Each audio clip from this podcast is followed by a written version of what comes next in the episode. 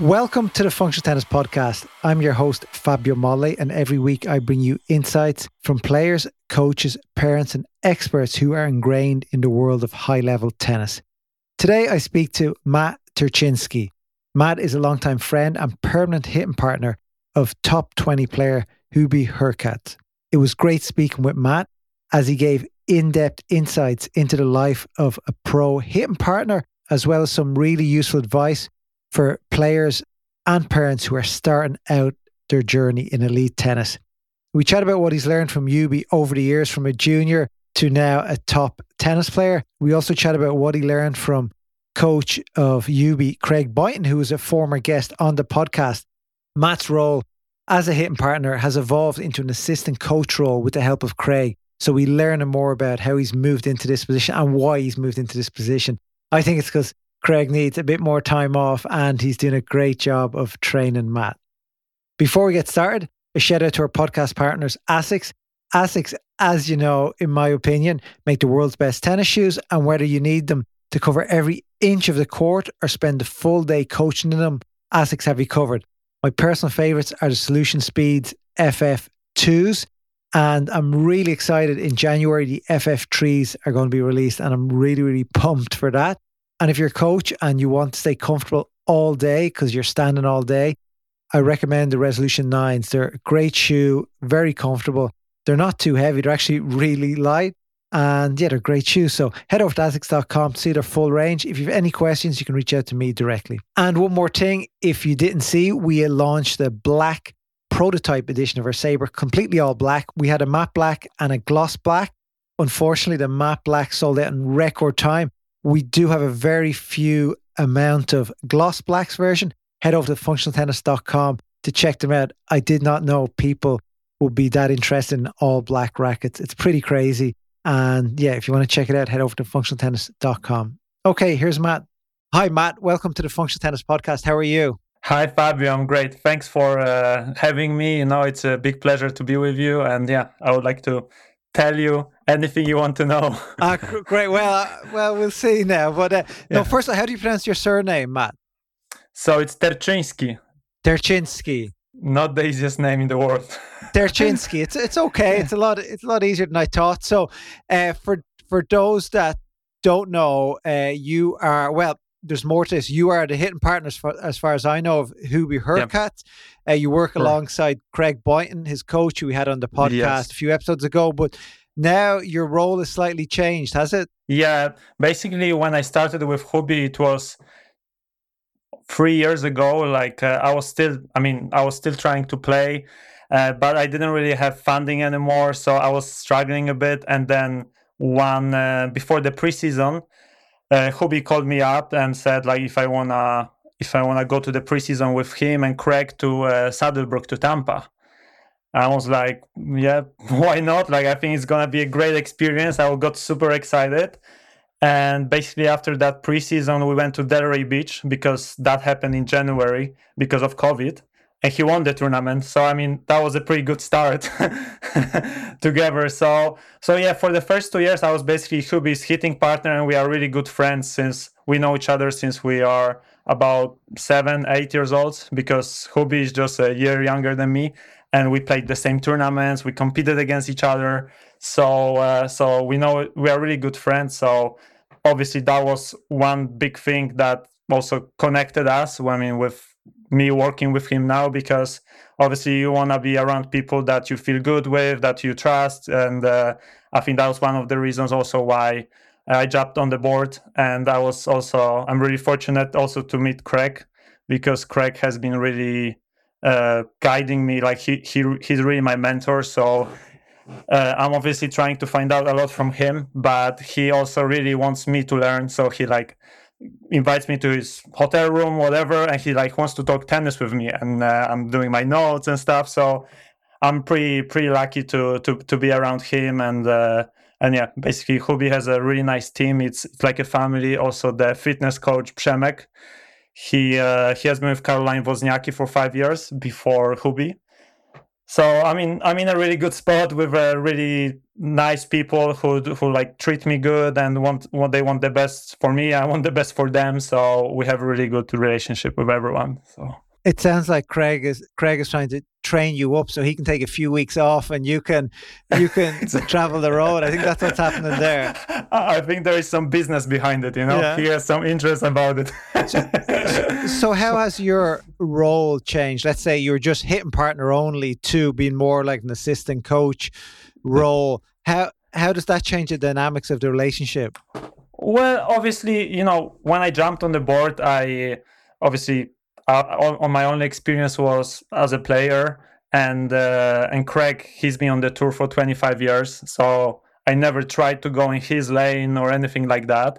So first two years basically was me traveling with Hubi hate, uh, hitting with him and practicing also like you know doing stuff outside the court but after two years uh, of uh, working with him, also with with Craig uh, teaching me a lot, and uh, me just getting the experience. Uh, like from this year, I'm traveling as his second coach or assistant coach, so we are able to exchange more weeks with Craig. Because as you know, like it's really difficult to do it this job like on your own for 11 months in a row. You travel, it's really intense and you just like also Craig needs to see his family for a few weeks so he can do his job even better when he is with Hubi. So, so I think it was all about me getting the experience, also getting the trust from Hubi because it's different. You know, we are good friends, but also to trust me as a like I can I can guide him, tell him some stuff, you know. So so I think it was all about the time, experience, and him trusting me more. So so yes, I think I think that's that that that was the main reason why it's going this way right now. So obviously it's more demanding for me because it's not like I'm going just to for practice and then I'm I'm cool, you know. It's so yeah. What's the role of let's say just a hitting partner? So when you were just had that role like one from yeah what's your role and two then do you get to work on your fitness and or do you do that with Hubi? How does how do you take care of yourself? Like you're probably still trying to improve a little bit, are you? Yeah, actually, what what's been great about this, I mean, job is that I'm every time we are together, we are doing the fitness sessions always together. So I I never skip any fitness that he has. So so I'm doing fitness with him. Obviously, tennis wise, we were hitting a lot, but he cannot hit just with me for entire week. So usually he gets other players, and uh, and yeah, and when I have time off, like let's say now I have four weeks off, I still try to play some tournaments. I'm hitting because I'm still young. I love playing tennis; it's my passion. So um, so I basically stay fit all the time. And we also when we do preseason uh, every year we go for 10 days to the Polish mountains for the preseason without tennis rackets. And uh, I'm part of that. I'm doing every practice. So we have three fitness sessions a day and I participate in all of those. So so yeah, so I'm trying to be fit. Yeah, that that that's, that sounds tough. And yeah, so for our listeners who don't know, like, why would somebody like you be and other players travel with a hitting partner? Um, I think it's not uh, it's not so much about like I don't know. I can hit the ball well, of course, but it's more about you know you travel with your coach and you are for 11 months on the road. It's sometimes pretty lonely. So I think for for Hubi, and I think that's the same case with francis Tiafoe. He yeah. ha- he's there with Jordi uh, Arconada, and it's all about like to have a to have a friend to talk with, you know, and uh, to hit some balls, to laugh, you know. It's it's it's more about that than really because on the WTA tour it's pretty common that the guys have uh, the girls have hitting partners, where on the guys tour it's not that common. But so, at least I don't see it so much. But I think for Hubi it has worked really well because there's always like I don't know, he's four weeks with Craig, then I come up, there's some fresh blood, you know, and uh, there's always uh, something new coming up. But where you are, when you are spending 11 months in a row with the same person, it's sometimes, you know, it's uh, it's not difficult, but you just get used to everything. And uh, sometimes you can get annoyed with someone just because of time, you know how it is, like, you know, so.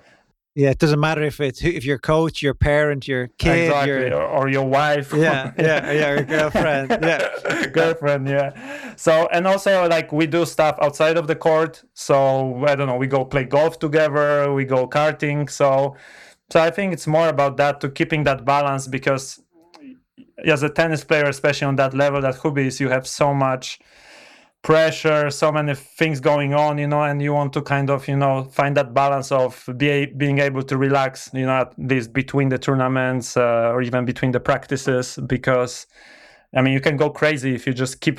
You're gonna be focused all the time on uh, on your job. So so yeah. Does he let you drive the McLaren?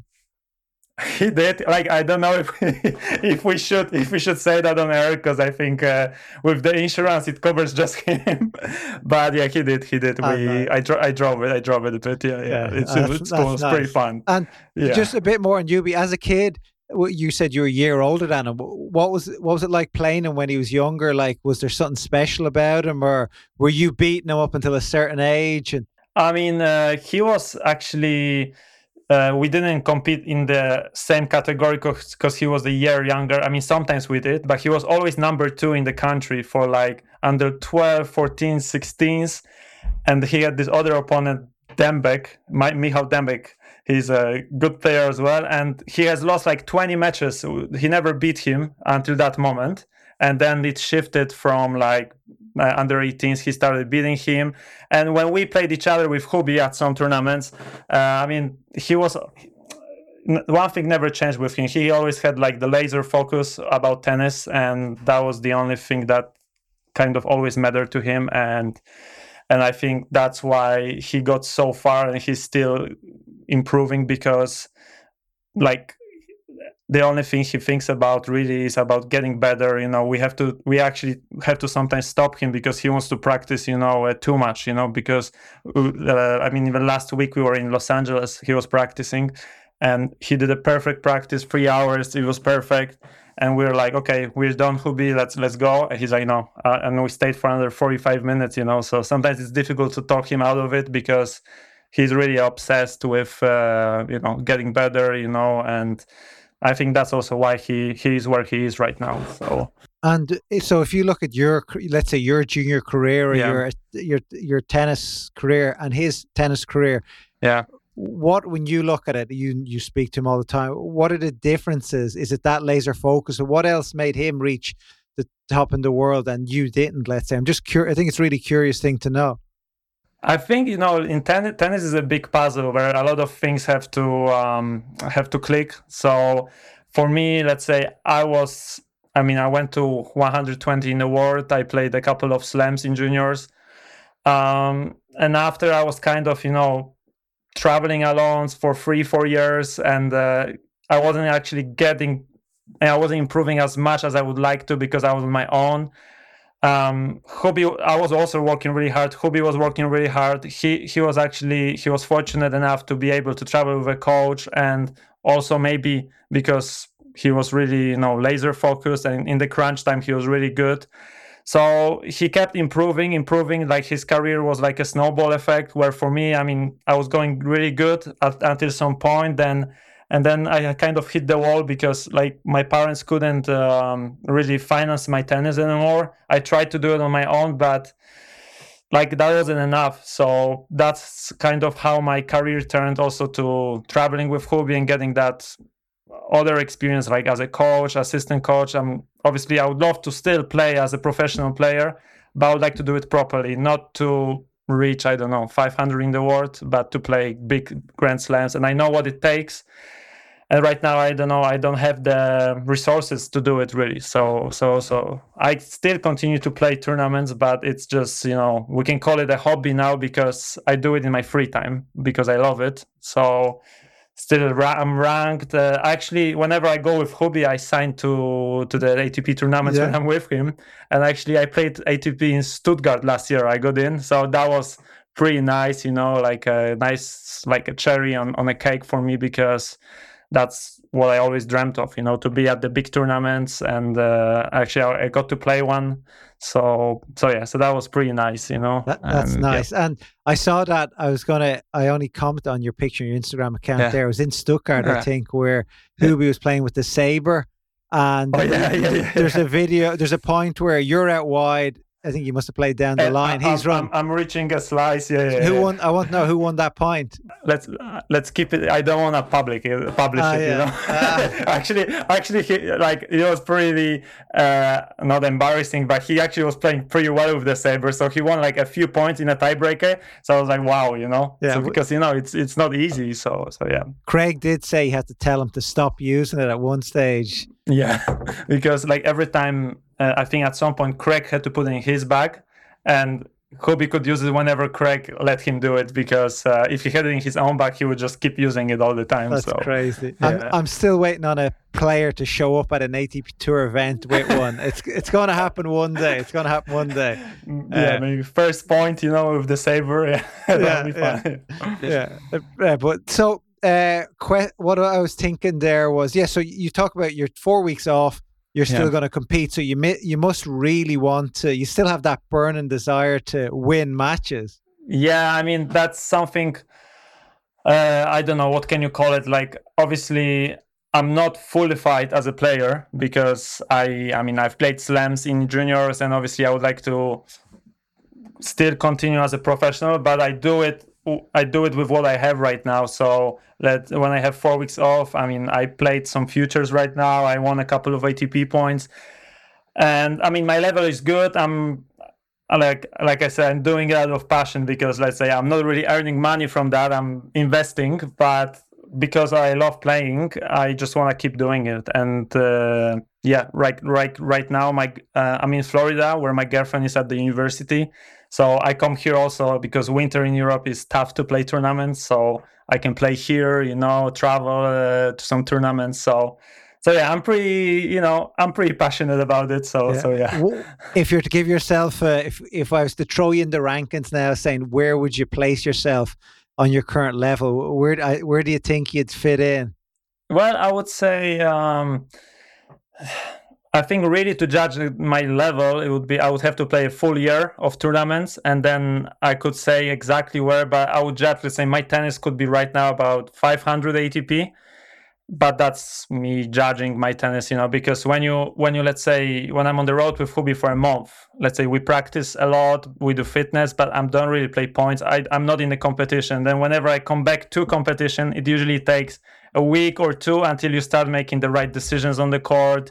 Uh, it's not about if I'm fit or not. It's about you know if you win Yeah. the match six four in the third or lose a match four six in the third. You know, so so yeah. Yeah, to maybe tell us how important is it then that you're not just practicing every day, that you're out there playing match, especially have a lot of parent listeners with who have their kids play, so junior listeners also. Yeah. And yeah, the importance of getting out there and competing. It's not all about putting in hours in the practice court. No, the the the main thing is what I realized also throughout my career and also now since I travel with Hubi and I'm not consistently competing, is that the biggest difference in tennis is that you have to be under stress situations. Usually, it's difficult to uh, re, uh, remake a stress situation in practice. You can you can play a practice set, but it's always different kind of stress when you play on court. So, for example, if you're gonna go play a tournament, you're gonna lose first round, and then you wait for another week like you're not practicing those stress situations for another week so you, you, you come up for the next one and you are still kind of shaky you know oh it's a, a six all six all in the third and okay I, I make a double fault so when if you are able to let's say compete i don't know every week uh, with a lot of matches naturally you're gonna get better with dealing with stress situations. Because like like, like what people say is everyone is good in practice but it's all about making those crunch decisions you know where you have break point on set points you know to be relaxed maybe not relaxed but learning to deal uh, with your stress you know. But to deal with your stress you need to practice it. If you don't practice it then you like you're gonna practice for a month come out and it's difficult to to make the right decision at the right time you know so yeah, I think yeah, it feels like there's processes you learn the more you play Yeah. matches. Yeah. And then once you stop playing, you forget those process, and it takes X amount of matches yeah. before you're thinking. I'm sure some players can pick it up quicker. Exactly. But uh, it's it's re- it's really important, especially junior players are out there right. yeah, playing as many matches as they can. And obviously, the more you're winning, the better you're getting at it. It's a bit of a, you know, the strong get stronger. Definitely. Like I like say four, five weeks ago, I played four tournaments in a row, and the first one was a disaster. But not because I'm not practicing or I'm not fit, but a short ball is coming and I'm like it's not natural for me. You you want to have this thing automatic in your body. So the mm. more matches you will play, you you you you get used to it. It's natural, and that's how you you know you become better, better, better. You know. So. And yeah. when you're in the practice court with Hubi, and let's say he's playing, I don't know, he's playing Alcaraz one day, Sinner next day, right. and uh, a De Minaur another day, just different player styles. Let's say. Yeah. Do, do you, as a practice uh, hitting partner have to be able to recreate those sort of styles, give them certain balls. So you basically have to be able to hit all the shots, is what I'm trying to say.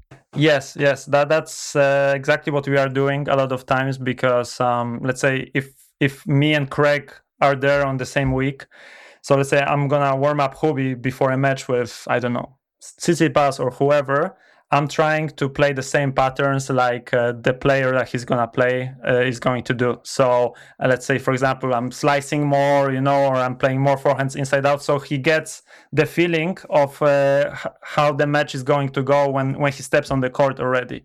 So uh, so we practice the patterns that might happen in the match. So. I don't know if I'm able to imitate the player, but I'm trying to imitate yeah. their play, you know. So so yeah.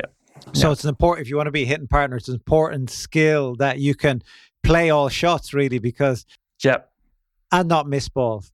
Yeah. yeah, I mean, I mean, you. It's it's also it's it's difficult to find this balance because if you will try not to miss, then uh, you're gonna start missing because your hand is going to be slow and yeah. you're gonna get uh, anxious, you know. So, but with Hubi, it's fine. Like Hubi is relaxed, you know. He he's my friend, so he doesn't.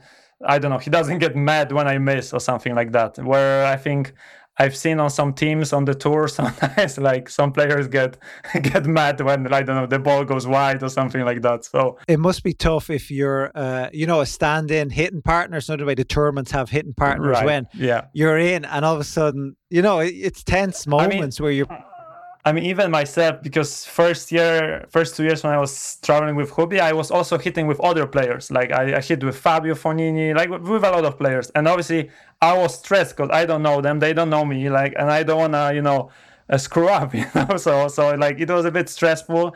Also, nice. I think in Turin for the Masters, we were hitting together, and there's like 400 people watching you know and also i want to do everything right you know so you get those stressful moments but after such a long time right now i'm used to it you know it's it's not bothering me right now so and they, they talk about Turin, the players. That's the the nicest tournament because you know there's only the eight players and maybe alternate, and then yeah. there's a small team, so right. really cozy. You get looked after. Is is that the best tournament for you?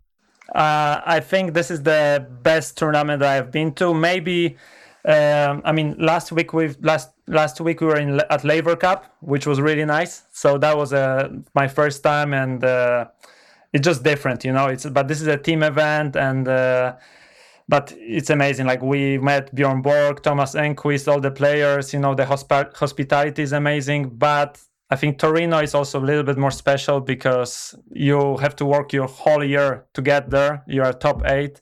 And yeah, like I remember the first time we arrived there and we get our private security guard, you know, and they say like he's gonna be with you for the whole week. And this is Ivan, like which which he ended up to be a really nice guy, Italian guy.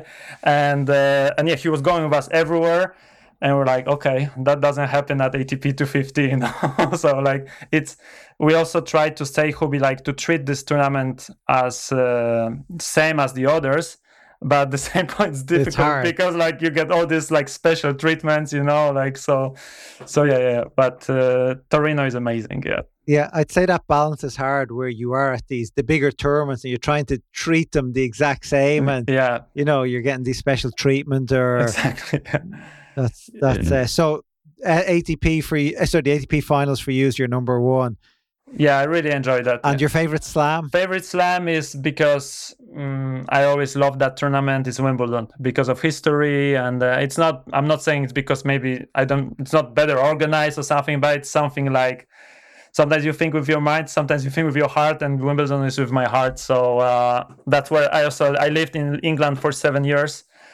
So I, when I was young, I remember I used to go in the queue uh, at 4 a.m. to wait for the tickets, you know. Oh, so wow. it's just like really special for me. And I also, I competed there as a junior, so yeah, it's it's really really special. Yeah. Did you move? Were you with your family in the UK, or did you tr- train there? What was the reason? So when I was 12 years old, um, me and my my dad we moved to London because I remember I was like uh, crying because like I want to get better. I want to go to academy. Like I, am I was crazy about tennis. And actually, my brother was studying in London, so we just my dad was like, okay, let's go. And uh, he actually quit. He quit his job. He went with me, and uh, I was able to start my journey there when I was 12, which was actually really good for me because I met a lot of people like uh, that are uh, important in tennis because um, I remember I got to know Pat Cash because his son was um, uh, practicing in the academy, so we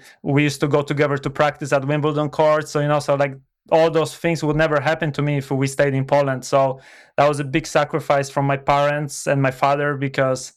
Uh, like my mom stayed in Poland, you know, my dad went with me, and uh, and actually he had to find some job that he never worked at you know in the beginning was difficult. I think he first few months he had to go to kfc because he couldn't like find job in, in, in his uh, major uh, but after everything obviously worked out so my father made a big sacrifice there and uh, for my tennis and we we are actually like benefited a lot from that. And there were no easy moments but he ended up having his own tennis academy in uh, london so so it worked worked out pretty good. But uh, it was yeah, it was a really good story. So yeah.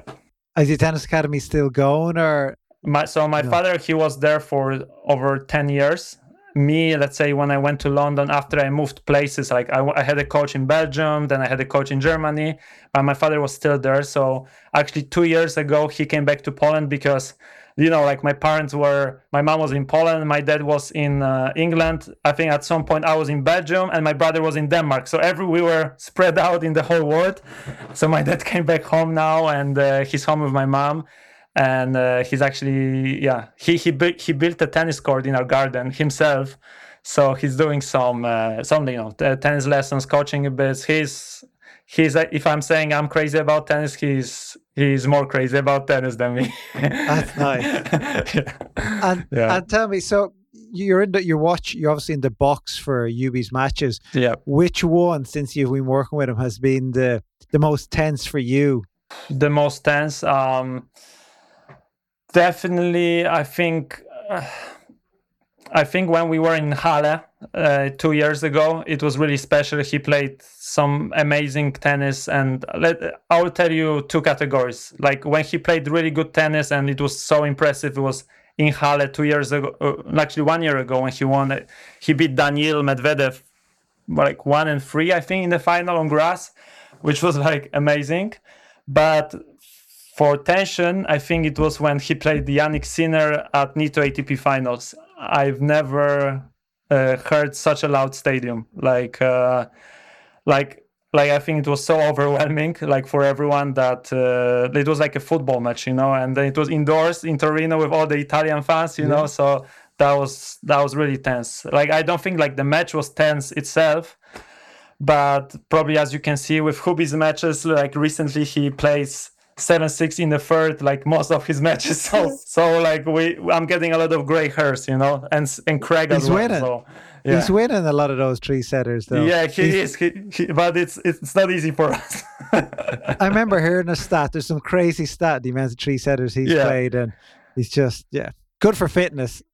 I mean like it's and also one of the reasons he's able to win those matches is because of his fitness uh, preparation and uh, and he's able to do it. But actually, me, Craig, and Przemek, we wish that we hope that he was gonna winning some more matches in straight sets because it will be easier on his body and easier for our minds. Yeah, and you can get to bed earlier as well. yeah, yeah, yeah. But, I think that's what that's why I'm traveling more now with Hubi because Craig is meant it's a big mental burden for CB because you know all those matches are so nervous, you know. So and and tell me, so what is one thing you've learned from Hubi that people should know, and also Craig as well? So one first thing that comes to mind for me for Hubi is the discipline because he never puts uh, tennis second. So let's say when someone will ask him, I don't know, for an interview or he needs to get food or something, first he has to do the stretching treatment. Like you, I, I've never met a guy like him before who is just so committed to his sport and he's so laser focused. And uh, I think that's why he has success. I think sometimes it's uh, sometimes might might be hurting him because he's actually doing too much. I think, but I think that's one of the secrets why he's so great. So, so that's one thing I learned from Hubi and uh, from Craig. Actually, I've learned so many things, but one thing that comes to mind is that he told me like he realized about I don't know ten years ago uh, that it's not when you're a coach, it's all about you adapting to the player. You cannot you cannot uh, i don't know put your own rules you know and say do this do that or that because it might work for one guy but for other guy who is maybe more sensitive or he needs more you know understanding attention uh, you have to be like you know nicer ask questions you know so so i've learned a lot actually with him about coaching because he's he he does a really good job with Hubi and he also coached I don't know some 25 players on the tour, starting Jim from Jim Courier and all the best American players. And uh, he's really like a you know like a good like good uncle or you know like a really good friend for me. So uh, so he actually I spent hours with him and he was just like t- telling me all his stories from his from his experience and and like I'm super grateful that I'm lucky to I'm I'm I'm I'm, I'm able to be with him, you know, because uh, he really wants me to learn and he he always uh, yeah i mean also appreciates my work. So so i'm, I'm really happy about it. Yeah. And do you have a bourbon with him? Bourbon? I mean he he, he usually tries yeah but i'm not a i'm not a big bourbon guy. I think on some moments i don't know i've been to his house. He has a big bourbon bar it has maybe 100 bottles so wow. sometimes when i come i try out of curiosity but it it tastes tastes like gasoline for me. So, so it's too much for me now. So I'm yeah. the same. And so if you were to give, as I was saying earlier, a lot of our listeners are parents. Right. Uh, what advice would you give parents of players who you know they they plan to be they want to be they love tennis they want to be yeah. great tennis players. Right. What advice would you have from the parents from what you've learned? I think uh, one advice is that obviously when you see that your daughter or your son wants to really do it is to also trust them you know and let them enjoy as much as they can because uh, i see a lot of cases where uh, parents travel with the kids you know they put pressure you have to win you have to get that ranking you know and uh, and that all of that doesn't really matter when you're at 12 14 16 it's all about developing yourself developing yourself. So i would focus if i was a parent and i hope i hope one day i will be is that uh, i want my kid to you know to enjoy tennis as much as he can uh, to keep improving you know. It's all about the process. If you're gonna improve every day by 1% you're gonna you, you, uh, you, the results will take care of itself. But if you will focus on the results when you're 12 14 like it's easy to get burned out. So for me also on based on my experience i would just uh, let the let the kid enjoy you know not worry about all the other obviously it's not easy for parents especially uh, I don't know in in the more poorer countries where let's say you have to sacrifice your whole um, family money for the player, you know. So it's it's kind of easy to get emotional sometimes, but you have to find that balance of for the kid to to like just strictly focus on tennis, enjoy the process, you know. And if it will work out, then great. If not, then it's also great because you are doing something that you love, and with tennis give, tennis gives you such a good life experience like you are able to deal with so many things in life later than a normal person because consist, consistently consistently like every week you have to change uh, country, surface, food. You have to adapt every week. So you get you learn those skills that really help you in life later. But if, like, say, for a normal person that I don't know does is not exposed to that, and something bad happens, they panic, you know. Whereas a tennis player, you you, you it's hitting you every every week, you know. Like you have to yeah. do this, this, change hotel, you know. Like oh, I don't have money for hotel, or I have to change the plane, change the surface, balls, you know. So, so uh, so my advice is just to you know let let them enjoy. Obviously, they have to work hard, they have to want it, and the important thing is that the parent cannot want it more than the kids. So, so yeah. Agree, agree. And tell me what happened. What happened to that player? The player who was number one in Hubi's age group 12s, 14s, 16s. Whatever happened to him? So Michael uh, Michael uh, Dembek, yeah, he uh, he actually retired last year. Uh, he got to I think about five, 500 in the world or 400. I don't want to uh, be wrong, but I think it's something about that. And yeah, I mean, it just it kind of if you compare those two players, I mean, for Hubie, uh, he started I don't know making bigger jumps when he started to be 18, you know, and all that.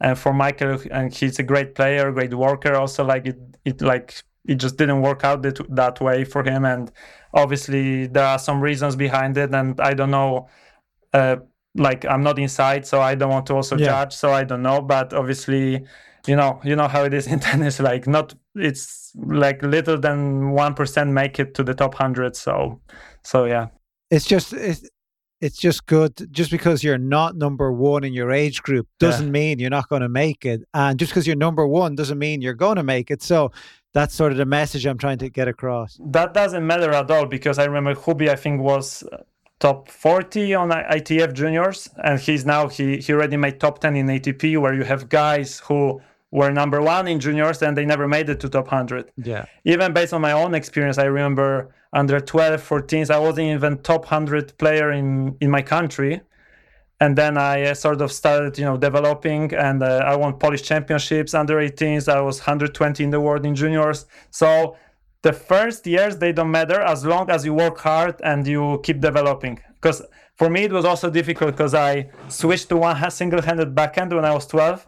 So you can imagine all the kids were hitting high balls. I was like weak, you know, and I was losing all the matches. So I wouldn't put pressure on kids at that age. Obviously, if they want to do it, that do it properly. Like don't do it like uh, you know for uh, one day i want to second day i don't. But if you want to do it then uh, do it properly. Yeah that's other advice yeah. So matt you're 27 now. Where do you see yourself in 10 years time? So first i would be 37 i think you know because what i'm doing right now since three years also like i would like to be uh, on the tour as a coach as the main coach of someone uh, at the age of 37 probably i would like to have some kids at that point. Probably we'll see about that. But i think what the situation right now really helps me build a future for me uh, for what i love doing which is tennis. And uh, i would like to be on the tour and I always the only thing i ever dreamt of is tennis so what i'm doing right now is i'm just like building my future and uh, uh, when I will be 37, probably I will not be able to play as good tennis as I am right now. So probably I would have to kind of focus on one thing, which will be coaching. So I would love to coach, uh, coach, coach some good players, and um, hopefully achieve something special. You know. That's great. Best of luck. Uh, I'm sure I'll see you around, but thank you very much, Matt. Really interesting. Thank you, Fabio. Thank you so much, and uh, yeah, just wanted to say you're doing a great job with uh, with your uh, well, I mean with your channel and uh, on Instagram, and I, I always love listening to the podcast that you do. They are really interesting, so it was uh, a huge privilege for me to be part of it. So just thank you. Yeah, send me more videos. We have posted a few of your videos over the years, so uh, keep sending them through. I will, I will, I will. Thank you so much, Fabio. Hope you enjoyed that episode with Matt. It's been a while since we had a pro hitting partner on the podcast. I think the last one was Karue Sell, who worked with Naomi Osaka. And he, at the minute, is running a YouTube account. And I think he's even making a stab at the Pro Tour himself. You can check out that in our previous episodes. We did actually a couple with him. Okay, until the next time, goodbye.